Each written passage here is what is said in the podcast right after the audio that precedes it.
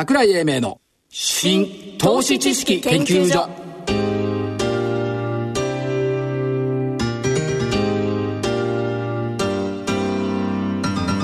この番組は NPO 法人日本 IFA 協会の協力でお送りします。ごきげんよう新投資知識研究所所長の桜井英明です。そしてコメンテーター日本 IFA 協会副理事長正木明夫さんです。日本 IFA 協会の正木です。よろしくお願いいたします。夏ですね。夏です今日はもう。夏日。夏日ってか暑いんです、ね、暑いです。相場は暑くないんだ。日経平均127円77銭高。2万1159円飛び8銭ですけども配当値分をね、うん、そろそろ埋めるかなみたいなところになってきました。ですね。今日一時マイナスもあったじゃないですか。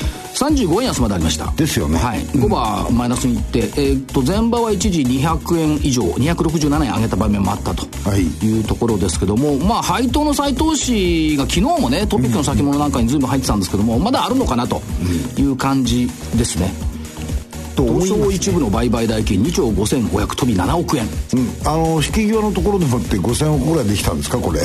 僕出る時1兆7000か8000ぐらい昨日も後半7000億ぐらい出てできてますですよね、はい。うん、まあ後半5番に向かってあ高い。昨日もねマイナスながら3日連続高値引けだったんですよ、はいはい、はい、今日は高値引けになってはいないんですけども、はい、引け際に買いに来てくれるっていうのはやっぱりいいよねいやいいと思う。僕もこういうの好きだなだね。よくわかんない。貿易戦争懸念が和らいだって和らいでないと思うんだよ、ね、貿易戦争はななくならないでしょこれ。これ。どことどこが貿易戦争やってんですか？マーケットっつうのはいい加減つうかなんつうか貿易戦争懸念は和らいだっつうわけこれ正直言って坂田さん誰がそれ言ってんですか？ニューヨークの人。ニューヨークの人？ちゃんとそうそうは見てんのかな？それは違うと思うな。もっとひどかったのは、うん、ひどいってことはないんだけどあのドル円が一時昨日夜中の間107円で入ったんですよ。ですね四半期末を迎えドルに資金が流入したってあると思う,、うんうんうんうん、で誰かがこれ言ったんだよね。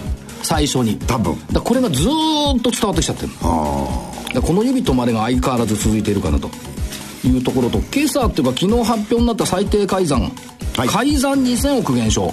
ですね。1兆3321億円。3週連続減ってるんですよ。だこの2000億が先週の下げを邪魔した。邪魔した加速した。加速した、うんうん、で最低売り算が1051億円も増えて1兆円乗りました。乗りました。1兆945億円。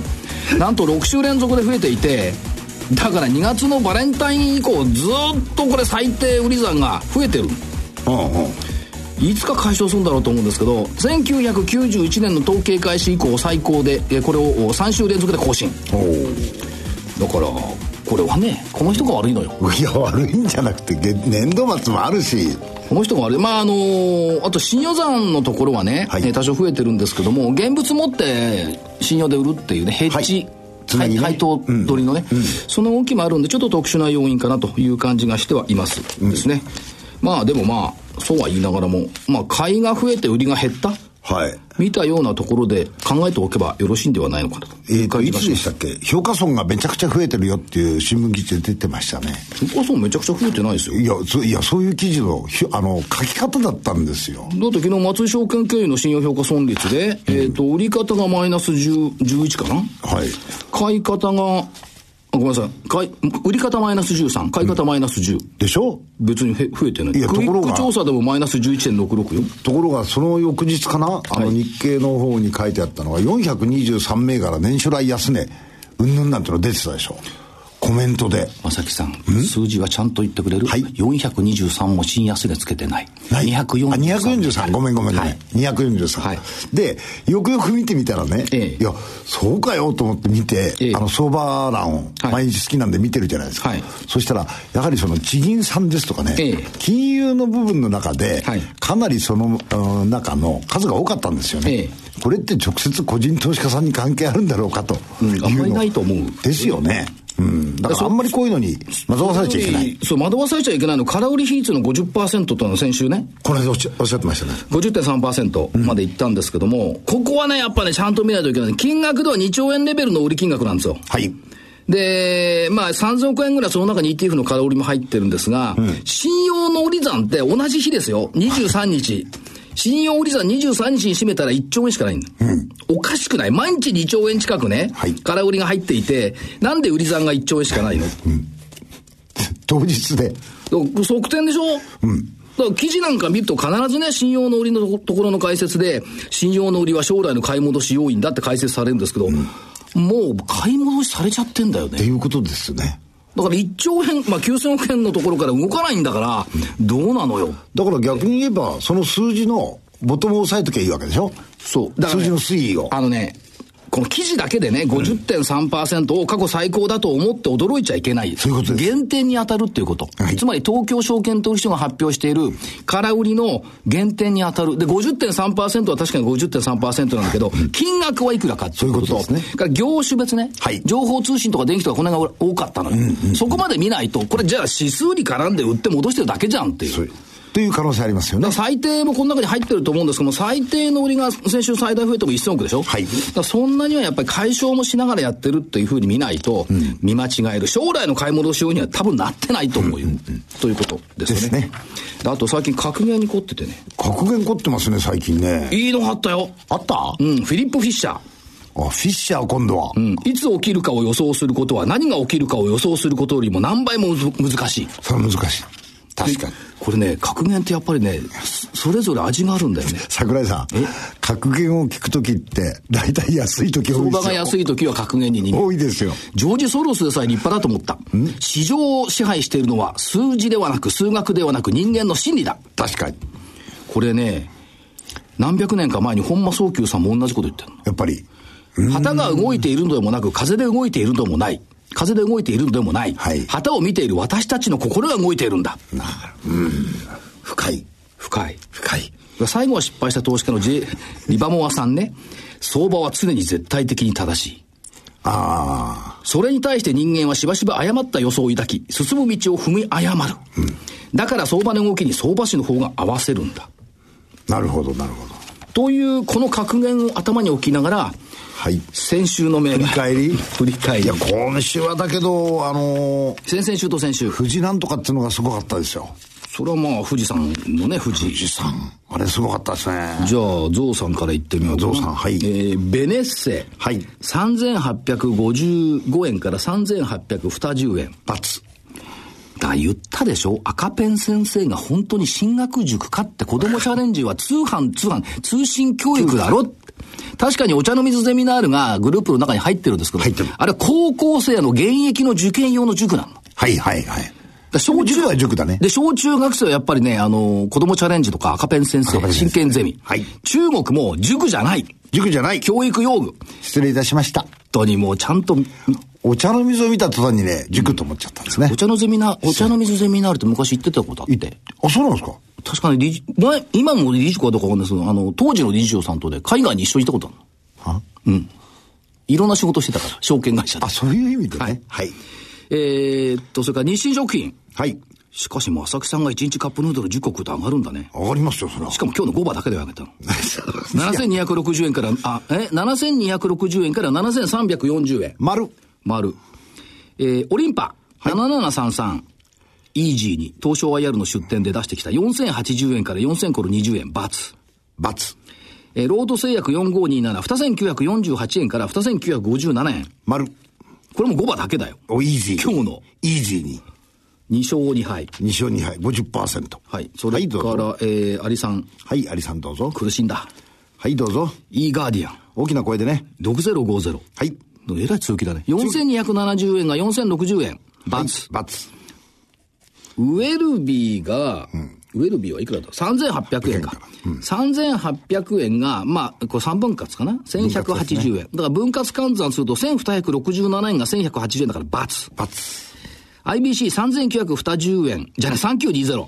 うん、1608円から1531円。はい。バツ。バツ。ダメだね、これね。うん。3965、キャピタルアセットプランニング、39老後。うん。4000コロ80円から4315円。強いんですよ。テンパー近く上がってるじゃん。上がってます。6364北越工業。これも東証 IR から持ってきちゃったのはよくなかった。1200飛び6円から1139円。×。うん、でも、誇りたい。7864富士シール。これですよ。4195円から。違う、3595円からですよ。ん ?3500。あ、3500、3595円そう。か。か、終わりが4195円じゃん。3595円が4195円。これ強かったですね。そう。ザラバ安い中を、ね、ザラバ高値が4225円までだった。そうです。やっぱり ESG 関連でもカバーがあるんだ。いや、僕ね、この、富士シールっていうのはね、縦彫りの中に入ってるんです。リストの中に。言ってることがわからない。縦彫りって何？後で説明します。はいはい、それじゃあ、えー、まあまあいいや、負け。まあいいです。勝ちじゃあ今日の銘柄。はい、今日の銘柄いきます。えーと、さっき言った、あの、桜井さん、桜井さんほら、非常に広い範囲で見てられるじゃないですか、横に。はい。はい、とか私はそれほどの時間もないし、企業訪問もしてないので、えーと、昔時間もない？時間私で溢れる時間ないじゃん。そうですか。早く起きれじゃん。そういう問題じゃない。はい。うん。あのー、縦彫りをしてるんですよ。深掘り自分がリストをずっと作っといて、はい、シナリオを書いて、ええ、で、その銘柄をずっと見てるんです。はい。で、その中から出てきた銘柄。えっ、ー、と、3月の頭、1月に、3月1日に安値つけたじゃないですか。で、3月26日、もう一回安値つけたじゃないですか。はい、この時の、と、現在の比較をして、ずっと見てるんですよ。はい。そしたらですね、セブンアイですとか、三井不動産ですとか、ABC マートですとか、直近の強いところって結構同じようなトレンドが出てて。だって3月からあれよ、スニーカー通勤だからね、ABC マートなんかいいと思うんだよね。ああ、やっぱりそういうところですか。これ、これが、セブンアイはタグ入れるしね。なるほど。コーヒーも変わったしね。なるほど。三井不動産なんなんかコメントあります？日本橋再開発。日本橋再開発、はい、新しいビルができた。そう。そう。ああ、なるほど。全部抑えてますね。ところで、そこには。一応プロですから、それ一部上場企業は大体わかんじゃないの？わかります。はい、私、そこには行かないんです。行かないえだったら言わない時間もったいない。縦堀ですけど、ライオン4912。どこにあるか知ってる本社。ライオン知ってますよ。墨田区。あの、橋の向こうにあるじゃない。蔵前ね。蔵前。はい。よく、よく知ってたね。これね、1891年創業ですよ。そうそう。ね、これすごいですよ。明治24年ですよ、創業。ライオンのこっちにさ、なんかレストランあったよね。レストランありますよね。あれなんだっけあれ。そんなことはどうでもいい。でしょ時間がもったいない。これね、株主集体すごいんですよ。ええ、自社製品。はい、僕らの好きな。はい、8, 8種類の自社製品。はい、これの詰め合わせ。はい、これは喜びますよ。でね、こライオン2月決算だっけ ?3 月だっけ？?3 月でしょ。終わっちゃってんじゃんもう。うん。いや、だからこれはいいじゃないですか。そういうものがいいっていうのは。こういうものにあるべきだ。はいはい。我々の理論でしょライオンのね、IR 一緒にやったことあるの。あ、そうすごいよ、自社製品たくさん持ってきて。やっぱり。これもみたいな。ああ。一回大津でやったこと 滋賀県。滋賀県。うん。これも、あの、車歴も古いんですけど、はい、3月26日に1951円って安値つけてるんですよ。ええ、で、えっ、ー、と、その日のうちに2030円、はい、終わりが、はい、大陽線入れてるんですよ。ええ、で、その後に6、6日連続陽線。はい、こういうところが相場の転換。なんか説明が長いよね。長いです。1社で2分50、もう一個です。はい顔。はい。4452。なんで一緒じゃん、それ。同じですよ。はいはい。同じですよ。じゃあ1個にしときゃいいじゃん。あえて言うんですよ。これ1887年創業。明治20年。はい。え、同じような業種ですけども、ここも同じなんです。これは4日連続陽線。はいはい。大陽線が4本も入ると、相場の転換点に来ると。奥さんに虐げられて洗濯でもしてんの今？してます。やっぱり毎日しております。はい。毎日洗濯はしてないですよ。ね、洗剤の名前間違えるとえらいことなんだよ。それはそうだよ。いや、ライオンさんに行って顔の洗剤の名前言うと出入り禁止になるから、当たり前でしょ、そんなのは。知らな常識です。あ、そうか。ダッシュとかいろいろあるじゃん。常識です。間違えそうになってさ。はい。時間の無駄だ早くやって。ライオンとかたくさん出すんでしょ、それで3分30秒経ったの。はい。えー、6560LTS。はい。これがね、えっ、ー、と、RPA って最近流行ってきてるんですけども、ロボティクスプロセスオートメーション。はい。まあまあ、産業用のロボットもあるし、対面ロボットもあるんだけども、その、ホワイトカラーのね、エクセルの業務だとかこういうのをやりましょうよっていうソフトをね、あちこちがこうやり始めてきてる。うん、この間ね、月曜日から行って話聞いてたら、確かにそれはいいんだ正しいんだって言うんだけど、メガバンクレベルでやればいいんだけど、ちょっとちっちゃいレベルでやると、うん、システムが重なっちゃって、ぐちゃぐちゃになっちゃうんだ。こともある。それはやっぱ最低化しなきゃいかん。でね、言葉としてね、面白いなと思ったらね、野良ロボっつうのができた。野 良だから、誰が作ったか何個あるか分かんないんだって。そういうケースもんだって。それやっぱ最適化してあげなくちゃいけないよねっていうの面白いなと思って。これあれですか ?LTS さんが作ったんですか？野良ロボっつうの。違う違う。違うの？そういうふうに一般的に言われて一般的に言われてんの、うん、だから誰が作ったか分かんないそういう野良ロボも出てきてるからこれも最適化してあげなきゃいけないよねって。いうことがあったんで、うん、面白いなと思って LTS ね。こういうやつを最適化してくれるわけですね。そう。はい。あとね、IT の人材って言うじゃない。いますね。で、IT の人材がやっぱりこれ育てなきゃいかんつわけ。おで、もう一個じゃ足しとく。23の国夢新。あ、この間ほら IR 一緒にやったじゃない。やりましたもん。あ土曜日。で、今まで建築現場の技術者派遣だった、建築現場の施工監視派遣だったのが、IT 技術者ターゲットにしてきたって言って技術者？そう。で、いや、そんな IT 技術者をそれ IT 企業に派遣するんですかって、そんなことはできませんってわけよ。いや、私そういうふうに理解しちゃいましたけど、違うんですか？同じこと聞いてて理解してないの？違う違う。そうじゃん。一般企業の IT 技術者っているんだって。はい、はい。技術者？小売だろうが、だってみんな IT 化してるから、そうですよね。そのレベルの人が足んないんだって。パソコン担当嘘、パソコン担当。は それ技術早い話が。そういうのをやっぱ必要だから、ここで6000人技術者集団形成するって言ってた。あ、6000人？はい。で、236にね。うん。から、やっぱりメディカルデータビジョン、ビジョン3902が、えっ、ー、と、分割発表しましたけど。しました。いつの間にかね、この間まで国民7人に1人のデータだったのが、今6人に1人になっちゃったんだよね。2200万人の医療データということで、はい、まあ、治験に使われると前言いましたけども、はい、新たに出てきたのが、検診健康診断を利用したセカンドオピニオンサービス。ああ、桜井さんのために。言われちゃった岩崎社長に、早く健康診断行け。15年も行かない奴はおかしいって言われて。それはおかしい。医師ネットワークと健康診断データを結びつけて最高の診断を受けられるようにする。ということを言ってましたんで、えー、メディカルデータビジョン3つ。あ、今日3つ。3つ。少ないですね。そう？いや、いいっすよ、別に。いや、後の話をたくさん聞きたい。あ、そう、確かに。はい。ということで、えー、この後は本日のゲストのご登場です。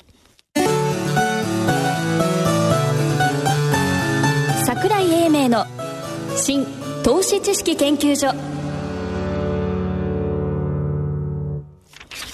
それでは本日のゲストをご紹介しましょう。証券コード3837、東証一部上場、アドソロ日清株式会社、代表取締役社長、上田富蔵さんです。上田社長、よろしくお願いします。こちらこそよろしくお願いいたします。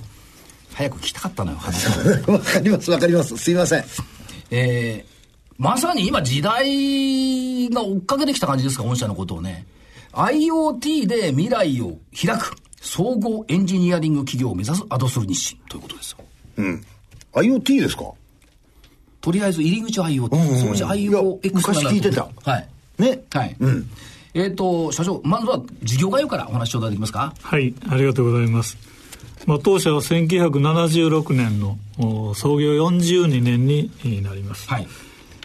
国内拠点は東京、そして大阪、福岡、仙台、そして米国の、えー、シリコンバレー、サンノゼ、そしてまた中国、北京大連、はい、そしてベトナム、ハノイ、ダナン、ホーチミンと海外展開をしています。今お話にありましたように、まさに当社は社会システム、ビジネスの事業といたしましては、はい、社会システムのインフラのシステム開発を主業務で手掛けております。まあ、例えば、電力関係、ガス関係の会社様、はい、そしてまた道路、防災、まあ、いわゆる社会インフラのライライフラインのシステムのコンサルから設計、開発、ワンストップで保守までやっております。はいもう一つの柱は、いわゆる先ほどお話あります IoT、はい、インターネット・オブ・スイング、産業機器であるとか医療機器メーカー、まあ日本のトップメーカー様の装置、機器の、えー、いわゆるソフトウェア開発を担当しております。はい、まあそういう意味では、社会インフラと IoT、そして、えー、ここ何年かはいわゆるセキュリティですね、えー、先ほどから情報の話ありました、いわゆるセキュリティ、サイバー攻撃対策のソリューション、はい、この3つの柱をですねソリューションとして、えー、提供しておかげさまでちょうど先ほど40創業42年と申し上げましたけどもちょうど2007年10年前にジャスダックに上場いたしました、はい、一昨年の2016年に東証2部に上場いたしまして半年後の9月に2016年、おととしの9月に東証一部に市場変更いたしました。はい、まあ、おかげさまで、えー、ジャスダックに上場後、私がまあ今社長になって8年目なんですけども、はい、おかげさまでジャスダック上場後も株価は公表いただいて、まあ、10倍ぐらいに株価もなったと、はい、まあ、これは事実でございます。まあ、そういう面では業界では技術に高い IT 技術の高い会社ということで、非常に評価もいただいております。はい、まあ、特にここ3、4年はですね、日本の電力エネルギーの自由化対応ということで、えー、えー、電力会社、ガス会社様、直接取引させていただいてます。まあ、このシステム再構築、基幹業務から電力、ガスのエネルギーのメーター、トータルの自由化対応ということで、これもしっかり開発してまいりましたし、また、先ほど言いましたあ自動車メーカー様の AI であるとか、はい、先進システム開発、自動運転含めまして、いわゆる先端技術の、まあ、非常に高い技術のですね、はい、えー、開発をさせていただいてまあ、その辺のご評価いただいて、まあ、ありがたいことにこの10年、えー、ご評価いただいたのが結果かなというふうに思っております。そしてそのまあシステム開発って言ったところのターゲットが、まあ、公共インフラって結構多いじゃないですか、うんはい、まあ、公共インフラにかが関わらず民間もそうですけど、はい。はい、当然ながらサイバー攻撃を受けちゃいけない。そうです、ね、ですよね。だからまあ情報セキュリティサービスも拡充してきたっていうことですけども、リンクスセキュア、はい、こいつが実は優れもんなんです。こいつはないですけどね。ありがとうございます。えー、まあ当社はですね、えー、先ほど自動車メーカー様ともティアワンパートナーでございます、はい、直接あの持ち帰って当社の品川本社で開発しておりますけども、ええ、これなぜ評価されてるかと言いますとこれは OS いろんな機器装置、え、まあ、皆さんのパソコンには Windows というのが入ってますよね、はいはいはいはいこれはもう一般的なんですけど、ええ、実は産業機器であるとか医療機器とか、はい、そういうものに使ってるのは Windows じゃないんですね、はいはい、これはいわゆるリアルタイム OS といいまして、はい、やっぱり特殊な OS なんです、まあ、その OS のですね当社は30年前にアメリカのシリコンバレーのリンクソフトウェアテクノロジー社の日本総代理店をしております。はい、で、先ほどお話ししましたように、自動車メーカーさんとか医療機器メーカーさんとかにその OS を導入する。そしてまたそれをカスタマイズする。お客さんがその製品が出荷されればロイヤリティもらえると。はいまあ、そういうビジネスをしっかりとここ30年やってきてます。はい、で、そこで先ほどお話しあったリンクスセキュアという3年前にセキュリティ機能のあるですね、はい、隔離と遮断、ネットワークを隔離と遮断するソリューションということで、このリンクスセキュア。これは特にアメリカのですね、防衛産業、いわゆる宇宙防衛のそういう機器に使っている OS なんです。はい、これを当社は30年、で、それをいわゆる OS をハンドリング、触れる、えー、カスタマイズできる、はい、その技術集団がおります。まあ、それをベースにして、今日本のここ3年前から実は IoT セキュリティということで、はい。いろんなお客様に、実はセミナーも、毎年 500,、え500名近くで、はい、そうですね、あの、ホテルで同時通訳入れて、ここ3年間取り組んでまいりまして、まあ、結果、成果が出ております。はい、で特に、えー、去年あたりからいろいろな公共機関さんであるとか病院であるとか、まあ、最近ですと植物工場の制御するところにこれもやっぱりサイバー攻撃やって植物がもし争い、そうです。おっしゃる通りです、まあ、そういうことで去年あたりからここ4年3年4年提案してきたのが具体的にいろんなところでこういうのは POC って言うんですけど、はい、実証実験する、はい、その成果が出てきてまいりまして、まあ、このリンクスセキュアはですね、これはまあ、今のところ日本の国内で IoT のセキュリティ機能のソリューション、特に組み込み型のセキュリティソリューションで今これしかございません。ね、そうです、はい、 embedded。まあ、実はこの製品しか国内でありません。まあ、そういう意味では今、日経新聞社等からも IoT セキュリティのナンバーワントップランナーカンパニーと評価いただいたりしてます。はい、誰が見てもそうなんですが、ありがとうございます。もう一つ社長、あの、これ、リンクセキュアって、もともとそのインテルの半導体にこう対応してたんですよね。で、これがね、またすごい。アーム、イギリスのアーム社の半導体にも対応するように改良された。どっかで聞いた名前ですね。そうです、ね。そもそも買いに行ったやつ。そうだよね。そう。だだって3兆円出して買いに行ったんですよ。そうだよ。アームの半導半導体設計技術はすごいですよね、これ。そうです。で、それにも対応するっていうことですから、さっき社長はひっそりとおっしゃいましたが、日本での総代理店なんですよ。そうですね。これはやっぱ大きいなっていうこともあって、はい、おっしゃる通りでもうインテルチップにはもうずっと載っておりましたけども、はい、一応昨年からで今年にかけて実はあのアーム対応のリンク設計が出てまいりまして、もうこれも実証実験今しております、はい、で今桜井さんおっしゃったように実は自動車メーカーさんまたそういう関連のですねご会社さんからもいわゆるコネクテッドカーの製品っていうのは、これも電機メーカーさんもいろんな業界が言ってます。いわゆる自動車産業にいかに入るかという、はい、まあ、そういうところのソリューション、いろんな自動車に積み込む機器とか装置に入れる、そういうのも OS が動いてます。はい、まあ、そういう中にこのリンクスを入れるということで、実は日本のメあのメーカーさんもそうですし、ヨーロッパのメーカーさんのお自動車関連の装置メーカーさん、これトップメーカーですけど、はい、まあ、そういうところも実証実験も始めてます。だから、そういう意味で、アームが、アームバージョンのリンクスが動くようになったということは、はい、もう一気にまた市場が広がりますので、そうですね、まあ、今年は楽しみにしております。今年は？はい今年もでしょ？今年もでしょ。自動車、複合機、監視カメラ、こういったものにやっぱりアームの半導体っていうのを使えてくれるというですか、はい、これはね、やっぱ大きいなっていう感じですね。で、えっ、ー、と、中継も前倒しで、えー、作成されましたんで、新中継を2月に発表されました。これはどんな感じで見てですか？はい。まあ、あの、おかげさまで、えー、中期計画、ビジョン2020というのを3年前に発表しまして、はい、まあ、おかげさまで、えー、2年経って1年前倒しで、えー、達成することができました、はい、まあ、そういうことで先ほどの勢いとか社会インフラもまだまだこれからのビジネスになります、えー、まあ、そういうことで、えー、今回中計画1年前倒ししましたので新しく新中期計画計画ビジョン2021ということで、はい、先般概略を発表させていただきました、はい、まあ、このコンセプトは先ほど話が出ておりますけれどもやはり今世界は私もこの業界に、えー、当時40年前にこれからコンピューターのソフトだということで、えー、大学もコンピューターを専攻いたしまして、うん。はい、40年この業界の最前線で、えー、やってまいりました。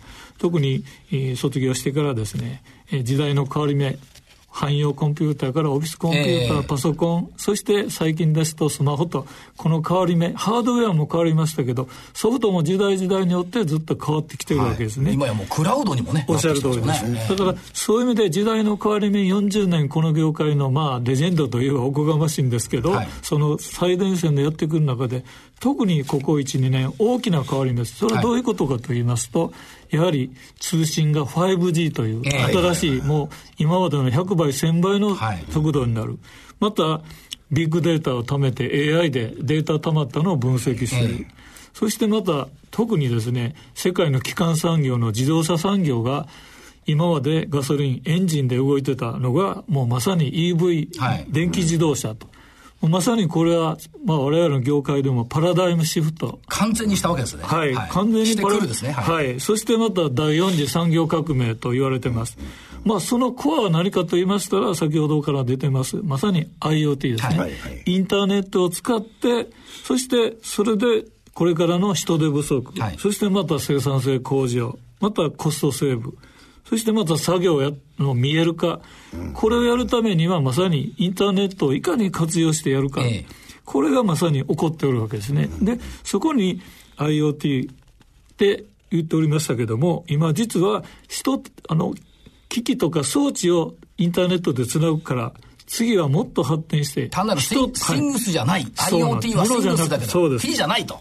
これから人とかサービスとか、はいはい、あらゆるものをつないでいくということで、うん、効率化、生産性、人手不足を解消することで、実は当社は IOX だと。はい、実は IoT も3年前から訴求して業界でやっておりましたけども、えー、現実、次の新中期計画は IOX で、未来をつなぐ ICT エンジニアリング企業と、はい、まさにこの中期計画のコンセプトで、えしっかりと今回のキーコアのスローガンになっております。はい、これもう一つあります。はい、実は政府、昨年政府も内閣府も安全安心なスマート社会を実現するということで、はい、ソサイティ5.0と。出しました。この、はい、ま、まさにそのコンセプトも、我々のこの中期計画も全くははまっております。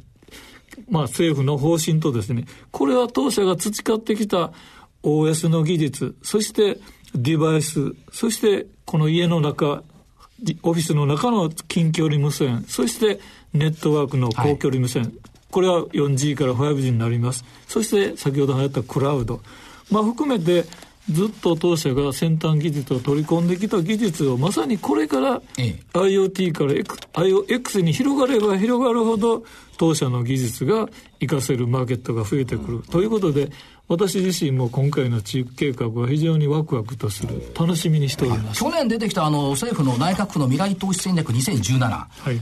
これは、政府が御社を追っかけた感じですいやいやいやまあまあそう言われるとおこがましいんですけれども。えで、はい、興味深いのは、その、サイバー空間、仮想空間とフィジカル、現実の空間を高度で融合させたシステムになってくると。で、経済発展と社会的課題の解決を両立して、人間中心の社会になると、これ、このコンセプトいいですよね。うん、そうですね。えー、でそ、そのためには、さっきあったリンクスもそうですが、セキュリティ対策、はい、これがやっぱり重要だということですね。そうですね。はい。で、ビジョン、IOX で未来をつなぐ ICT エンジニアリング企業というのがビジョンとして出てきました。はい、で、業績面ではいかがですか？業績目標もここ掲げてやられておられますが。はい。まあ、あの先ほどお話ありました3年後に120売上126億の営業利益12億という形で、えー、3, 3年後の目標を設定しております、はい、まあ、そういう意味では利益の方も2桁。そしてまた利益率も10%近くですね、はい、なるようになりましたし、はい、まあ、そういう意味では先ほどのこの世の中のトレンド政府の方針また当社の持っている技術そしてパラダイムが大きく変わっている第四次産業革命、はい、まさにこの中にこの数字っていうのは私どもとしては十分、うん、できる、はい、また可能なあれじゃないかなと思ってます。でそれはもう一つはやはり、えー、先ほどもちょっとお話しさせていただきました一部上場おととししました。やはり一部上場することによってお客様のご評価も非常に上がってまいりましたし、はい、開発のプロジェクト案件のやはり利益率また契約の単価であるとか仕事の内容もよりもっと上流お客様が先ほど言いました大手日本のトップ企業ですけども計画のプランから当社が参画声かけていただくようになります、はい、結果それが個々の案件の利益率の向上につながってますので、まあ、そういう意味ではやはり今回一部上場おととしできたっていうことはいろんな意味でビジネスにプラスになっております。はい中経ビジョンの中で、今社長のおっしゃったことが出てるんですよ。利益成長型企業として期待される企業って 一行入ってるんですよ。そうですね。それから、えっ、ー、と、これもね、あの、アドソルグループを形成っていうのがね、一つキーワードとしてね、こう出てきていて、えー、特徴的なソリューションを有する国内海外企業との提携等々もやっぱりこう視野に入ってきた、うん、ということですね。セグメント二つになりましたね。今まで、えー、あ、3つになりましたね。2つだったのがね。ということで、えー、っと、社会インフラ事業、先進インダストリー事業、IOX 総合エンジニアリング事業の3事業にこうなってくると。これは世の流れに沿った格好ですね。そうですね。はい。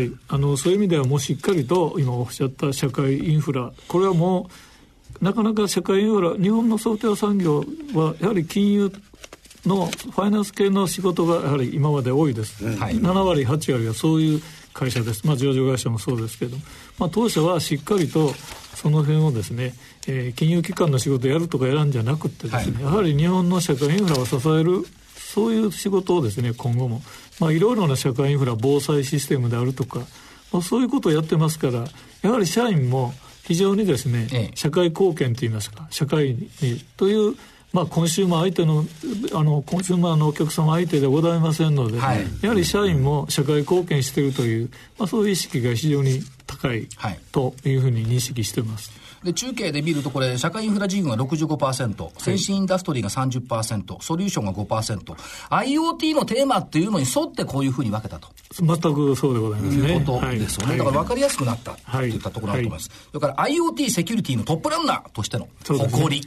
ね、ありがとうございます。誇りですよ。誇り。うん、我々にはない。ない。で、これ IoT から IOX なんだよ。そう、IOX。うんということで考えていくと、まあ、このままこう重点戦略を持ちながら進んでいくといったところになってきますけども、えー、やっぱりワンストップで対応できるっていうのはこれいいですよね。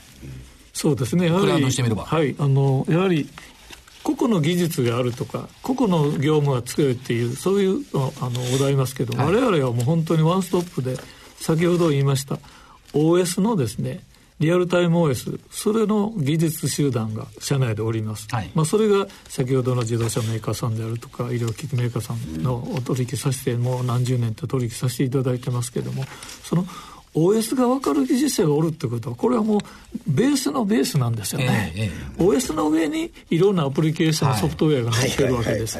その OS が分かる、それも多分日本でも本当に、まあ、あんまりちょっと言うと手前味噌になりますけども、本当にやれる会社っていうのはもう限られてます。はい、まあ、その中でも非常にご評価いただいてますから、OS が分かるっていうことは、いろんな意味で、えー、どういう状況になってもですね、はい、マクロな部分で、まあ、今後も当社はそのマクロとミクロというコンセプトからいきましたら、ええ、よりもっとミクロな部分で OS に対しての技術力、これも実は大学とも当社は提携しています。複数の大学と共同研究をされてますよね。ねはい、慶応とか名古屋名工大とか。ね、はい、あの、慶応大学とは今、あの、特に地理情報、これも社会インフラに大事です。はい、地理情報に関して慶応大学と提携してますし、早稲田大学とは、はい、あのエネルギー関係、はい、これで早稲田大学とはもう6年前から提携しています。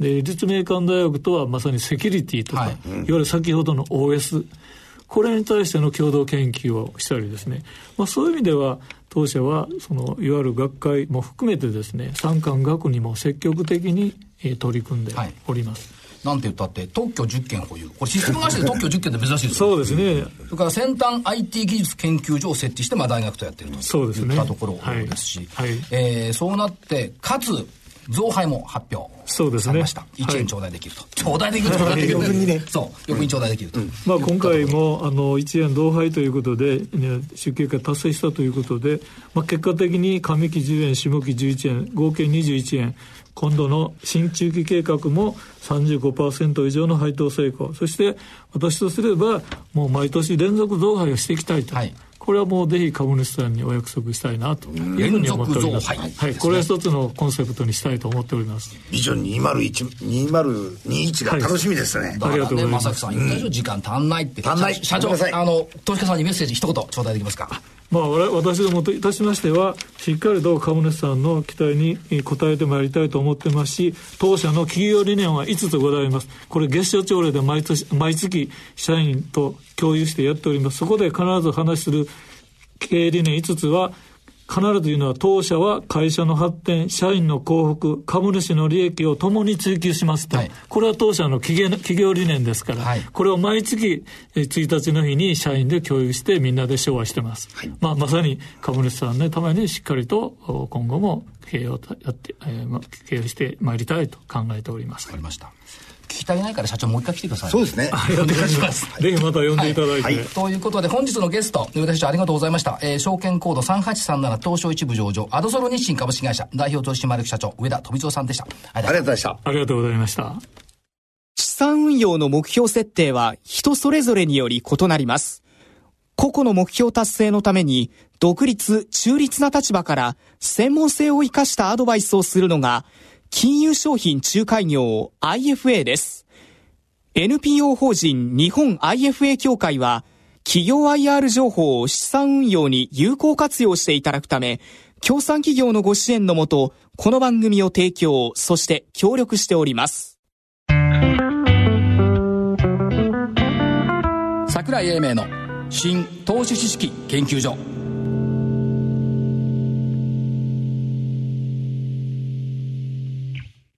この番組は NPO 法人日本 IFA 協会の協力でお送りしました。